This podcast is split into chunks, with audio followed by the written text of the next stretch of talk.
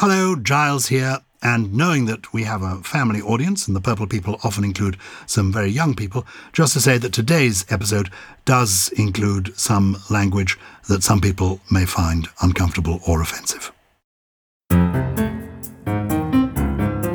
Before we begin, before we even say welcome to another episode of Something Rhymes with Purple, Susie Dent and I want to say something to all of you who are kind enough to be listening at the beginning of 2024. Happy New Year to all of you. We appreciate the Purple people so much.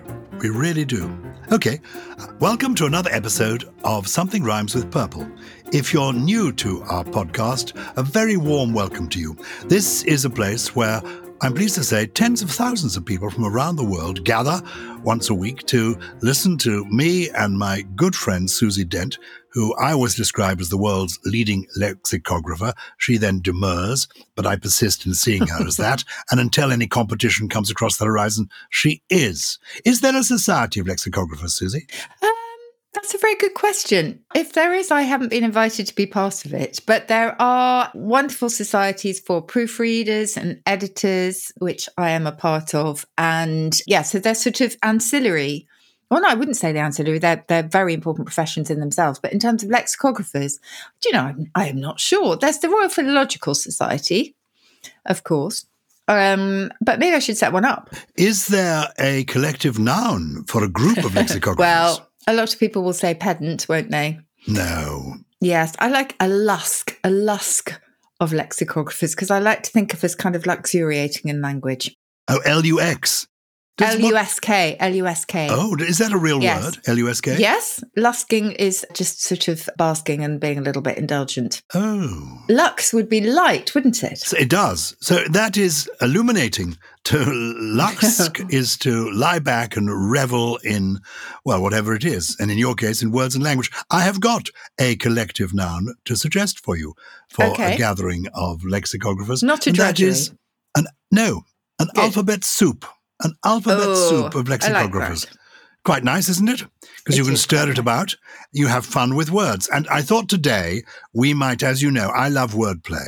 You are scholarly. You know about the origins of words, and uh, you can, you know, but through the your work with the OED, as you call it, the Oxford English Dictionary, where you were once an employee, but now you rely on it totally. Are you a consultant with them, or you just use their products? I'm their spokesperson sometimes, Oh. uh, which is really nice. So I cherish that link. So Oxford's Words of the Year, for example, are just being um, announced, or have just been announced in recent times. So um, yeah, so I'm very much involved with those. But in terms of day to day working on the dictionaries or their publishing, not so much.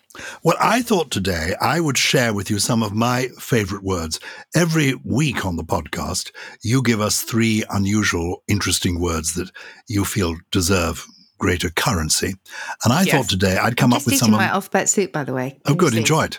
Don't slurp. There's nothing more annoying than people slurping on the telephone or when they're doing Zoom calls.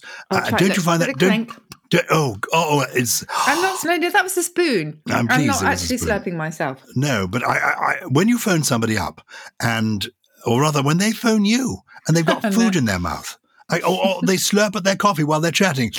Oh, it's it really it, it's it's like in old fashioned boards in schools, and they didn't have boards like this. When I was a child, there were blackboards and there were chalk. You could write chalk on the blackboard, and if the chalk came down the blackboard in the wrong way, or people put their Oh. yes, that exactly. That's misophonia, isn't it? That's the um, Ah. phobia of certain noises. Whereas actually, the big thing, and I think we've spoken about this on the pod before, is ASMR. Do you remember this? No. Okay, so ASMR is autonomous sensory meridian response. And if you go on uh, places like TikTok or uh, Twitch or Instagram, there are dedicated ASMR live streams and videos where people actually listen to lips popping. They listen to people crunching crisps and they become uh, incredibly well i would just say it induces senses of contentment. So some people find it incredibly relaxing other people find it euphoric. Definitely not you i can tell. I mean, listening to people sort of making popping sounds and slurping sounds and being turned on by it, I do not approve. Uh, from alphabet soup to that, but I am not slurping, so that's the good news. And you are going to take us through the wonderful world of Alphabet soup. I'm Yeah. going to give you some words that are favorites of mine, and then I'm going to ask you if you know what they mean, and then I'm going to tell you why they are among my most favorite words. So this is my version okay. of your three words of the week, but I've got more than three that I've researched, and you can see how long we've got and whether you find this amusing. The first Lovely. word I want to give you is eunoia. Now, I Mm, pronounce it eunoia. It's spelled E U N O I A. yeah. Now, do you know what that word means? Okay, so you've got the EU, that always means good. So Lovely. if you have euphony, it means good or well sounding. If you have a euphemism, that again is all about something that is well intentioned and you are sounding good as opposed to dysphemism, which is actually being deliberately rude. So I suspect it is something to do with beauty or pleasingness. And the noia, if you took that from paranoia or pronoia, thinking, so beautiful thought. You are you're a genius, Susie Dent. This is why people tune in. Eunoia does indeed mean beautiful thinking. So Beautiful thinking. Isn't that that's lovely? exactly what doesn't happen to me when I listen to people slurping is the reverse of that. But eunoia is beautiful thinking. Now, why I love this word is not Yes. simply because it's rather a beautiful word for a beautiful thing. It's because I believe it's the shortest English word that contains all the vowels.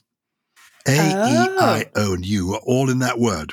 Uh, we discount Y Lovely. because that's an ambivalent letter. Semi-vowel. Yeah, Yeah. it's a semivowel. So the full vowels, all the full vowels, A, E, I, O, U, are in the word eunoia, and I think it's the shortest English word that contains them. And if people have doubts about that, they can always write to us and say, no, no, no, no. Um, get in touch, purplepeople at somethingrhymes.com and say, I've come up with a shorter word, but I don't think you will. Let me give you another one now. Okay. This is UA. I think it's how you pronounce it. UA. E U Sounds like a O U. A E. E U O U A E. Now, are you familiar with this word? Have you come across it I am not remotely familiar with this. Well, I'll tell you what it is. It's it's an old word. I think it is in, in your favorite dictionary, the Oxford English Okay. Dictionary. It's a medieval mnemonic. Now you know what a mnemonic. Yeah, that good. Mnemonic with the silent M. That's it. Mnemonic. Yes, mnemonic. It's that's a, a sort of trick for remembering things, isn't it? A mnemonic Memory, yes. works on the memory. It's a this is a medieval mnemonic used to recall the musical tones required when chanting the Gloria Patri. So it, it was Ah. used by monks when they sang back in medieval times, uh, and Ah, that that's what the word is about. But the reason I love this word, E U O U A E, U O U, is it is the English word with the most consecutive vowels. Do you think that's right? Isn't that good? oh, no, that, yeah, the most consecutive vowels. Okay, because I know that no word in English has more than six consecutive consonants, but this is these are vowels, and it's it's doing what do, re, mi, and gamut and other words in English do, isn't it? It's Yeah. picking out certain letters Yeah. and then making a word from those. So it's from in saecula, saeculorum, Amen, into the ages. Yeah, lovely. So exactly that. It has six consecutive vowels. Now there are words with five consecutive vowels, quite a few of them. Can you think of one? Um, Get in line for this. Are you in the queue? Q. Yeah, The queuing. Very good. Queuing. Yes. And when you're doing beautiful thinking, which you are when you're indulging in eunoia, you know, you may be Mhm. said to be cooing with pleasure. Oh, lovely. Cooing. uh, Cooing I think would be allowed. Well, probably cooing. You know, hello, cooey, are you up there? You Oh, come into the cooey, house, cooey, cooey, cooing. So cooing, Yeah. that would be C O O W E I N G. Queuing, of course, Q U E U E I. Queuing. Lovely. Yes. And everyone says, why on earth do we bother with anything other than the first letter of Q? It's because it comes from the French for tail, of course, which is pronounced the same way. Can you think of while we're at it, and you may be coming on to this, in which case tell me to um to wait, but can you think of an English word that does contain six consecutive consonants? Well, whenever I travel a lot on the London Underground, because I live in London, England, and I go on the Underground a great deal. And from where Yeah. I live, getting into the West End, I go often on the Piccadilly line. So I pass through Knightsbridge. Now, Oh, very good. Knightsbridge contains in it G H T S B R. Oh, that's five. That's No, excellent. no. Is it G H T S B R. That's Ah. six. That's six. G H T S B. Oh, it is excellent. That's really good. That So can pull that one out of Knightsbridge is what I'm offering you, but that is a place name. Can you give me something else? Well, they tend to be compound words. So catchphrase Ah. is one of them. Watch strap would be another one. So a bit of a cheat because at some it- point they probably had a hyphen. I think catchphrase is okay, but I feel watch strap probably still has a hyphen, doesn't it? Shall I tell you? Let's have a look. And who decides when to de-hyphen the hyphens? We all do it. We study these databases, as you know, and see how people are using them. I mean, sometimes, you know, it seems extraordinary that we have got rid of the hyphen, like re-entering as now written as R E E N T with three E's, which no, two E's, which just seems very strange to me. And then in other cases, they're sort of holding holding on strong. So let me see. Yeah, all one word. Certainly in Oxford, Collins, Cambridge. Yes, some still do. Actually, some dictionaries are sticking with it, but yeah, not us. Very good. Okay. Well, let me give you just two more, and then I've got a change of theme for you. Okay. And I don't know, well, I can't remember rather what this word means. But again, it's an unusual word, and I love it for probably the wrong reasons, not for its meaning, but for the way it's, the letters are organized. Aegilops. Aegilops is the word, and it's Ah. spelled A E G I L O P S. Aegilops. Yes. Now, this is the longest word with letters in alphabetical order. They're all in the right order. And it's the longest word, I think, that we know in the English language. Do you know what it means? I don't. Well, it's it's known as goat grass or or one of the goat grass family, but I think it can also mean something in the corner of your eye. But I think most commonly it is a a, a species that gives us all sorts of other grasses. And just looking up here, it's a winter annual. Some of them barbed goat grass, for example, native to many areas in the east and Mediterranean. There we are. That's Yeah. We're learning a lot. I'll just give you We one more in this section. Tarat, taratat. Ta, no, tatarat, tataratat. Tataratat. Now that's it. Tataratat. I think I'm saying it really. Tataratat. Now this is a legitimate word. It's T A T T A R R A T T A T.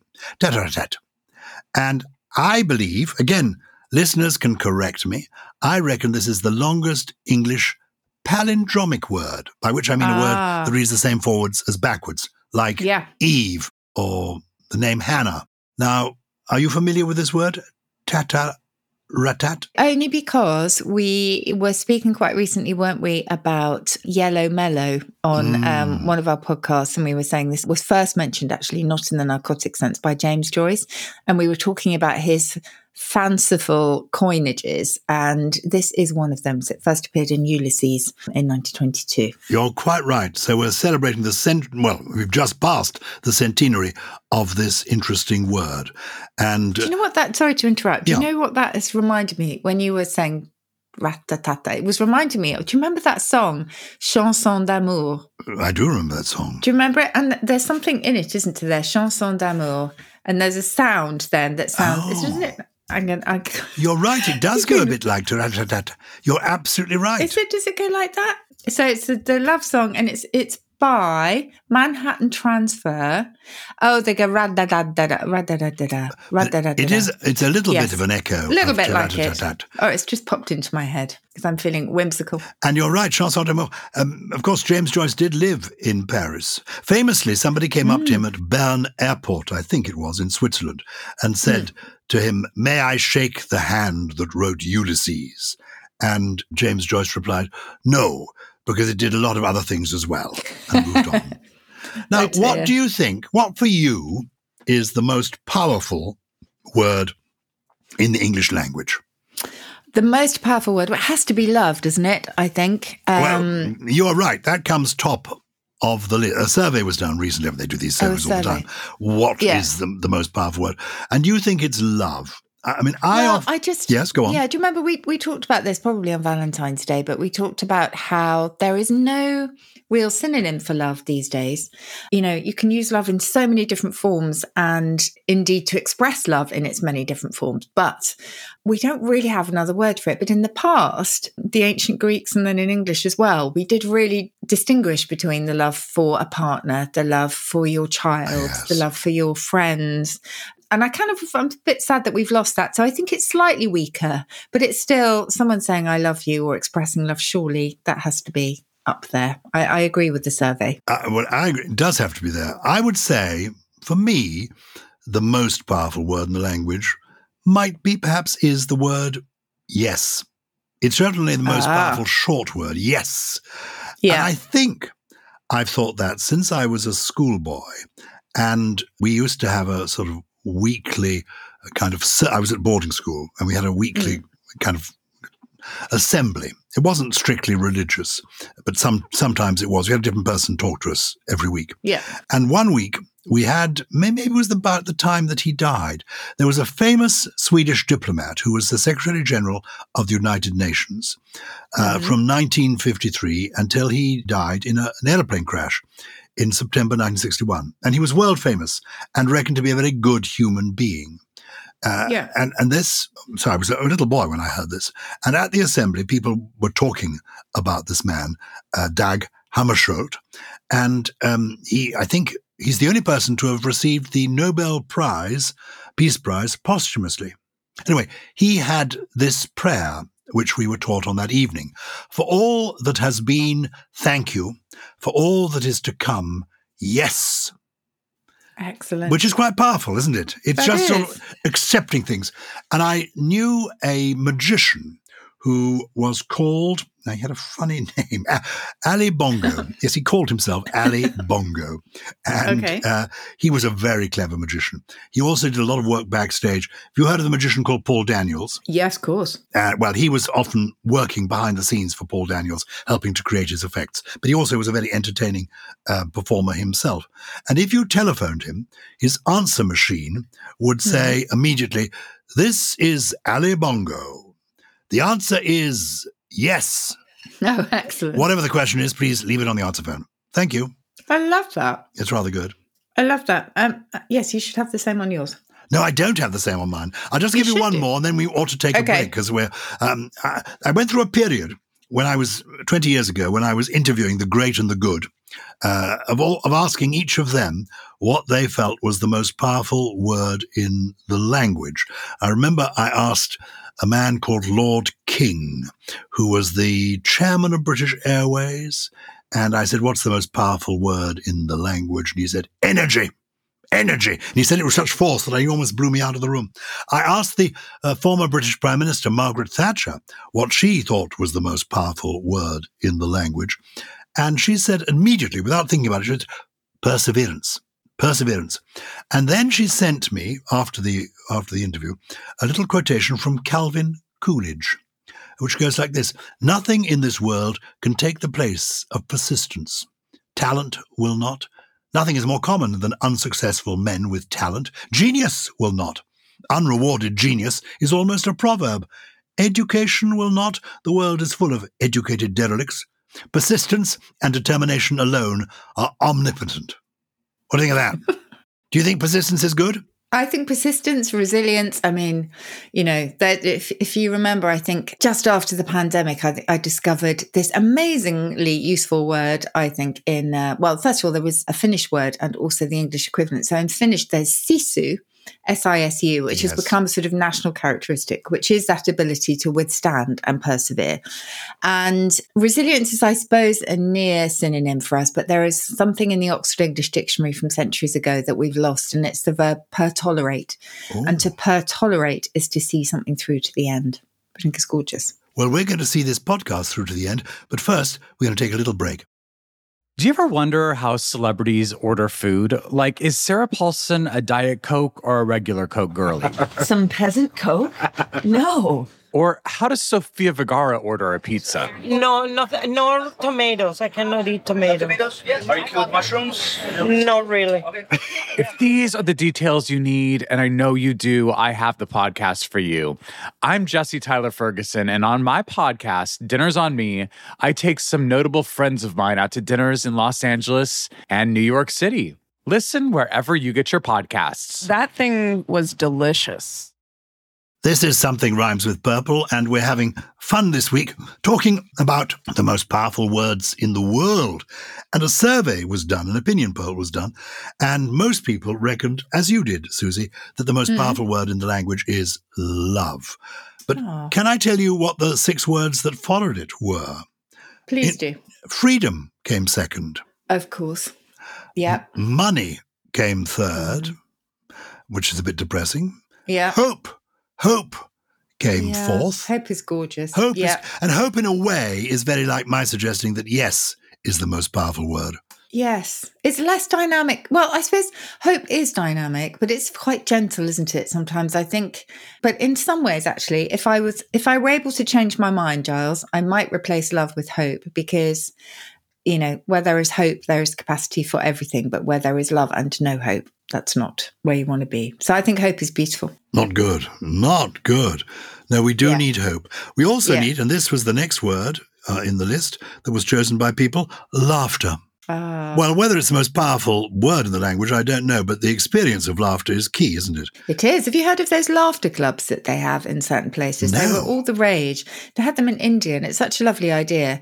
I think we maybe did talk about them because I remember telling you about my trip to Hamleys every Christmas to spend my Christmas money. And I made the mistake of buying one of those laughter bags, which you threw up in the air. And when it landed, it had this quite spooky male voice, well, person laughing their head off. And it, the idea is that it would be very infectious and that you would then, uh, I think it's called echopraxis, that you couldn't help yourself, but you know, but carry carry on the laughter. Whereas actually, I found him intensely annoying, and luckily, my dad allowed me to go back to Hamleys and swap him for a witch puppet. Anyway, that's a whole story in itself. But in India, they have laughter clubs where the idea is you go and you sort of almost artificially induce laughter, but it then very quickly becomes genuine mirth. I think it's a lovely idea. That is wonderful. I, um, it's a pity we're of a different generation because otherwise I could have been in Hamleys on the same day. Because I remember going back to Hamleys to get a replacement for one of my Christmas presents.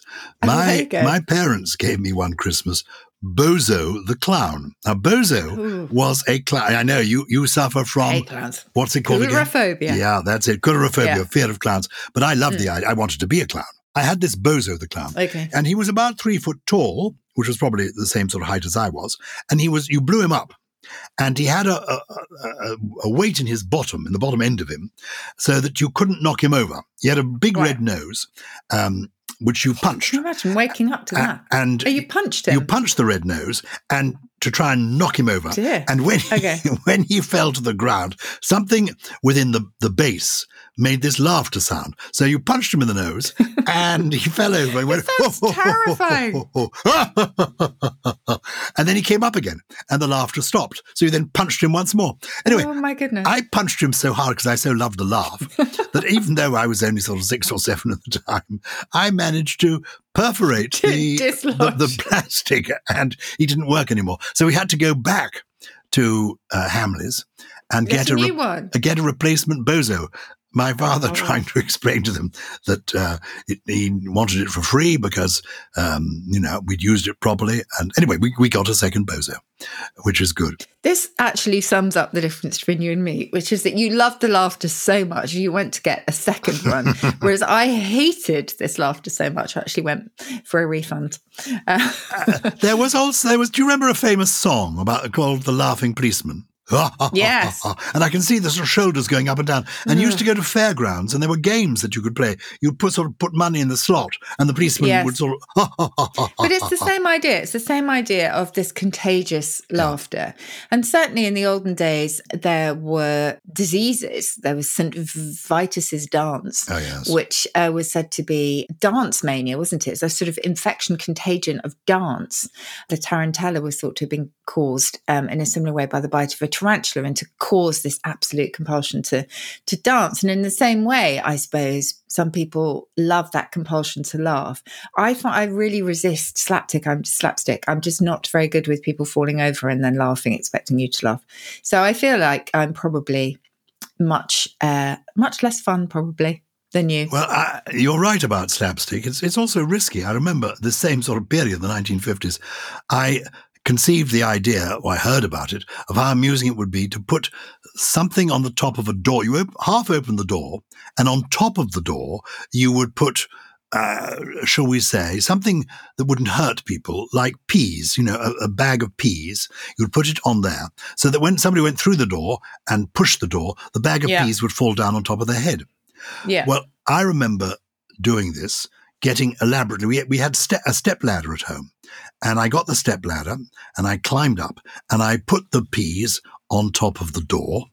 Are uh, these frozen peas? Unfortunately, they were frozen peas. How? And I hadn't exactly, I hadn't thought about that. Anyway, my mother came through the door because I, I then took the ladder away and I said, Oh, mom, mom, I'm in here. I'm in here. Come and get me. Come and get me. Anyway, innocently, she came from the kitchen into the room where I was, opened the door, bah! And this Oh. frozen peas. Don't tell me it knocked her unconscious. Well, virtually. No, it didn't quite. but it certainly put me, uh, Oh, she explained to me that slapstick can be dangerous. Yes, once she'd recovered. Yeah. Oh dear. Uh, how do we get onto that from wordplay? We were talking about laughter. I was telling you what the, the, the words were, the six words that Yes. followed love in this survey of the most powerful words in the language. And the last two, well, in some ways they surprised me. This is just a random survey, of course. Fame came up. Hmm. I, I- suppose people are maybe saying not so much that fame is important to them, but that fame and celebrity Yeah, are entrenched now in the way we view the world. Maybe that's what they were thinking. they were. Hmm. Uh, about 20 years ago, I made a film for a British television company, a television program called The One Show. And I went to school and we were looking at heroes, national heroes. Uh, and I went to various classes and uh, they knew we were coming to talk about national heroes. And we asked the children in the different classes to write down on a piece of paper who they regarded as a great British hero Yeah. and this is 20 years ago, and all bar one or two of them put the same name down. And it wasn't Winston Churchill. It wasn't Florence Nightingale. Uh, it, it wasn't, well, you know, anybody you might imagine. It might have been William Shakespeare. It was, of course, 20 years ago, David Beckham. Of course. Uh, and of course, who is a hero because he's a uh, brilliant at that time. He was a really world class footballer. But it was interesting. It reflected uh, fame. Oh, oh no, forgive me. As well as David Beckham, there was one other person, and I think it was the man who devised or hosts Britain's Got Talent, whose name. oh, Simon Cowell. Yeah. How how isn't that amazing? So it was David Beckham and Simon Cowell, but Yeah. no, you know, when I was a boy, we'd have put down Horatio Nelson, wouldn't we? Well, yeah. Well, yeah, I think it may be time for correspondence, actually. Our purple people may be waiting. It is time for correspondence. And eh, please, one of the things, do write to us. But if you come, if, if anything we've said you think is incorrect, or if you've got curious words, uh, as well as well known phrases you want to know the origins of, but curious words you'd like us to explore, do get in touch with us. Our address is very simple purplepeople at somethingrhymes.com. Who have we heard from this week, Susie? Well, our very first email comes from Laura McCarthy. Um, who is in Sydney in Australia. And she says, Hi, Susie and Gyles. I was recently watching The Great British Sewing Bee and got to wondering why or where the word bee in this sense comes from. Working bees and sewing bees seem to mean everyone mucking in together, whereas a spelling bee is a contest. Why the difference? And is there any connection to the insect? A very good question, isn't it? We have such a lovely contingency and community of purple listeners in in Australia. Um, makes me very happy. Well, thank you for that, Laura. And the answer is yes, there is a very direct connection to the insect. And the reason that working bees, sewing bees, and indeed spelling bees are all united by that word, despite the fact that they're slightly different in nature, is because the bee is quite sociable. And the idea then was that, you know, people come together for either communal work, for amusement, or later indeed with the spelling bee for competition. But it was all about the bee's social nature. And actually, it goes back a very long way. It's first recorded in the US, in fact, in the 1760s. Thank you for that. We now go from Sydney, Australia to Leicestershire. And this is the question. Hi, Susie and Gyles. In Leicestershire, this is Leicestershire in England, we have the saying, I up me duck, which I'm led to believe is a derivation of hello, my duke. I up me duck. Is this correct? What do you think? Well, I think the Duke thread may be a little bit knotted and it may be leading in the wrong direction because duck here is one of many slightly strange to modern ears endearments for people that we like or, or simply as a you know, uh, as a term of address, an affectionate term of address. And duck, in this sense, has been around for a very long time. But animals often get a look in. We have duckling as well. We have dove, my dove, my ladybird, my chuck. There are even much odder ones like hogling, an affectionate term for a hog. I think be careful if you're going to call your loved one a hogling. There's a creep mouse, which is an old term for a bat. Uh, that we people actually used to call each other pussy as a term of endearment. Prawn, I mean, lots of really strange ones. And I think we covered some of those very old and curious endearments in another episode. But um, yeah, I think it, it genuinely is duck used as as a, as a nice form of address. As an endearment. Yes. An animal term of endearment. My father and mother called each other Ducky. Oh, did they? Yes. Nice. Ducky or Hun, as in short for honey. H O N. Hun. Oh, yeah. Honey. Yes. Honey and sweet things, Yeah. sugar bun, um, crumpet. Uh, those sort of things. Tart, even. I mean, crumpet and tart now used in very different ways, but actually people would use that to each other. So, yes, sweetness is always a big factor, quite Good. rightly. Well, thank you, Rob Cross, for that question. Hmm? Yes. What do you call Michelle, by the way? Uh, Madam. Your Majesty, Your Royal Highness. I think I've heard you say darling. I think I do call her darling because, yes. In fact, you know, I call everybody darling. I mean, we haven't had You any, do? we haven't had any name dropping for quite a while, but I do remember being at some rather well a reception at Buckingham Palace where my wife and I were lucky enough to be guests. This is many many years ago, and um, we were standing in a small group with the then Queen Elizabeth II and um, the Duke of Edinburgh, who was her husband, and other great and good people in our society. And my wife said to me, I don't think Her Majesty really appreciates you calling her darling. Darling, is what my wife said to me. And the Duke of Edinburgh then piped up and said, I don't think the Archbishop of Canterbury is enjoying it much either. Put me in my place. Now, if you've got stories to tell, questions to ask, we have a special Yes. 250th episode coming up soon. Yes. 250 episodes. I know, that's incredible, We isn't it? began this when you were still in Montessori Nursery School. It's amazing. Ah, and here we are, five years later. So they can get in touch with us. Purple People, all one word, at somethingrhymes.com. Okay. I gave you some interesting words at the beginning. Have you got three really good words for us in your trio this week? I have. And uh, for all the very loyal Purple listeners who have been with us since the beginning, um, I do apologise if there are any repetitions, but once in a while I just think, God, you know what? That's that's just too good, or it just pops into my head again. So the first one is to gorgonise. And despite the fact that the Gorgons in Greek mythology um, had the power to turn anyone who looked at them to stone, they had snakes for hair, didn't they? They actually have inspired to Gorgonize, which can have quite a lovely meaning, and that's to have a mesmerizing effect on someone. So, not all bad to Gorgonize, to mesmerize. The second one is lethophobia or Ooh. lethophobia. Fear of sleep? Fear of sleep?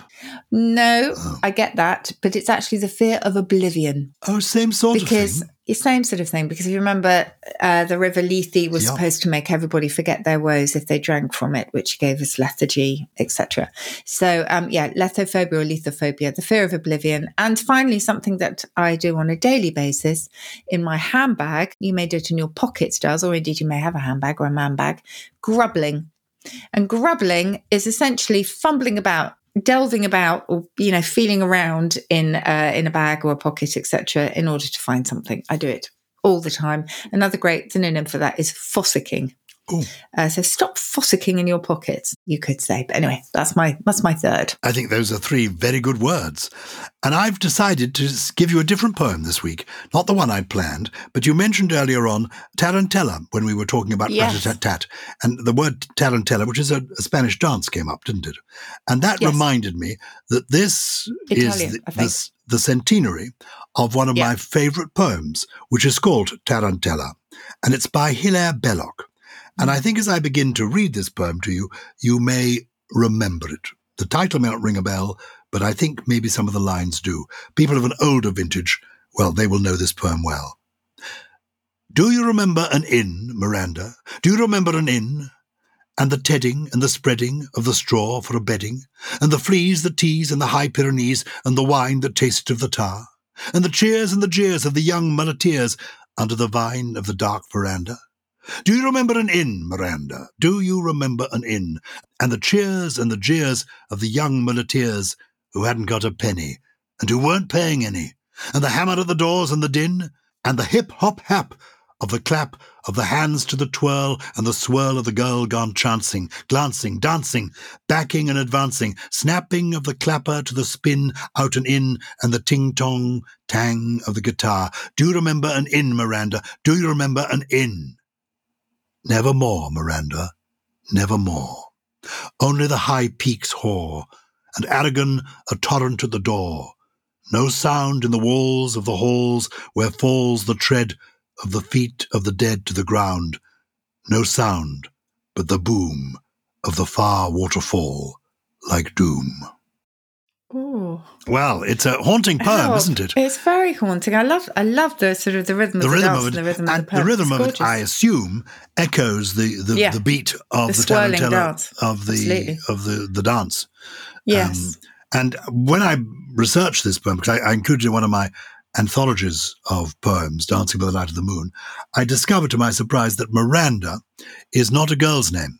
Because I thought this is some kind of relationship poem, Uh, Hmm. but actually it was the name of a friend of um, a male friend of Hilaire Belloc, with whom he was on holiday when he wrote the poem. Anyway, Oh, okay. that's that's by the by, incidental information. Oh, it's been a fun episode. So if people It like has. the I've show. enjoyed that. Do Yeah. please tell other people about it. You know, put us on social media, spread the word. We've done 250 episodes almost. We want to do a few more. Uh, and also, you might like to join the Purple Plus Club because interesting things happen there, and you do get ad-free listening. Though I must say, I rather like the ads. Anyway, that's it for this week, isn't it, Susie? It is. Something Rhymes with Purple is a Sony Music Entertainment production. It was produced by Naya Dio with additional production from Hannah Newton, Harriet Wells, Chris Skinner, Bobby Thompson, Ed Gill, and and us, sort of. Yeah, we played our part.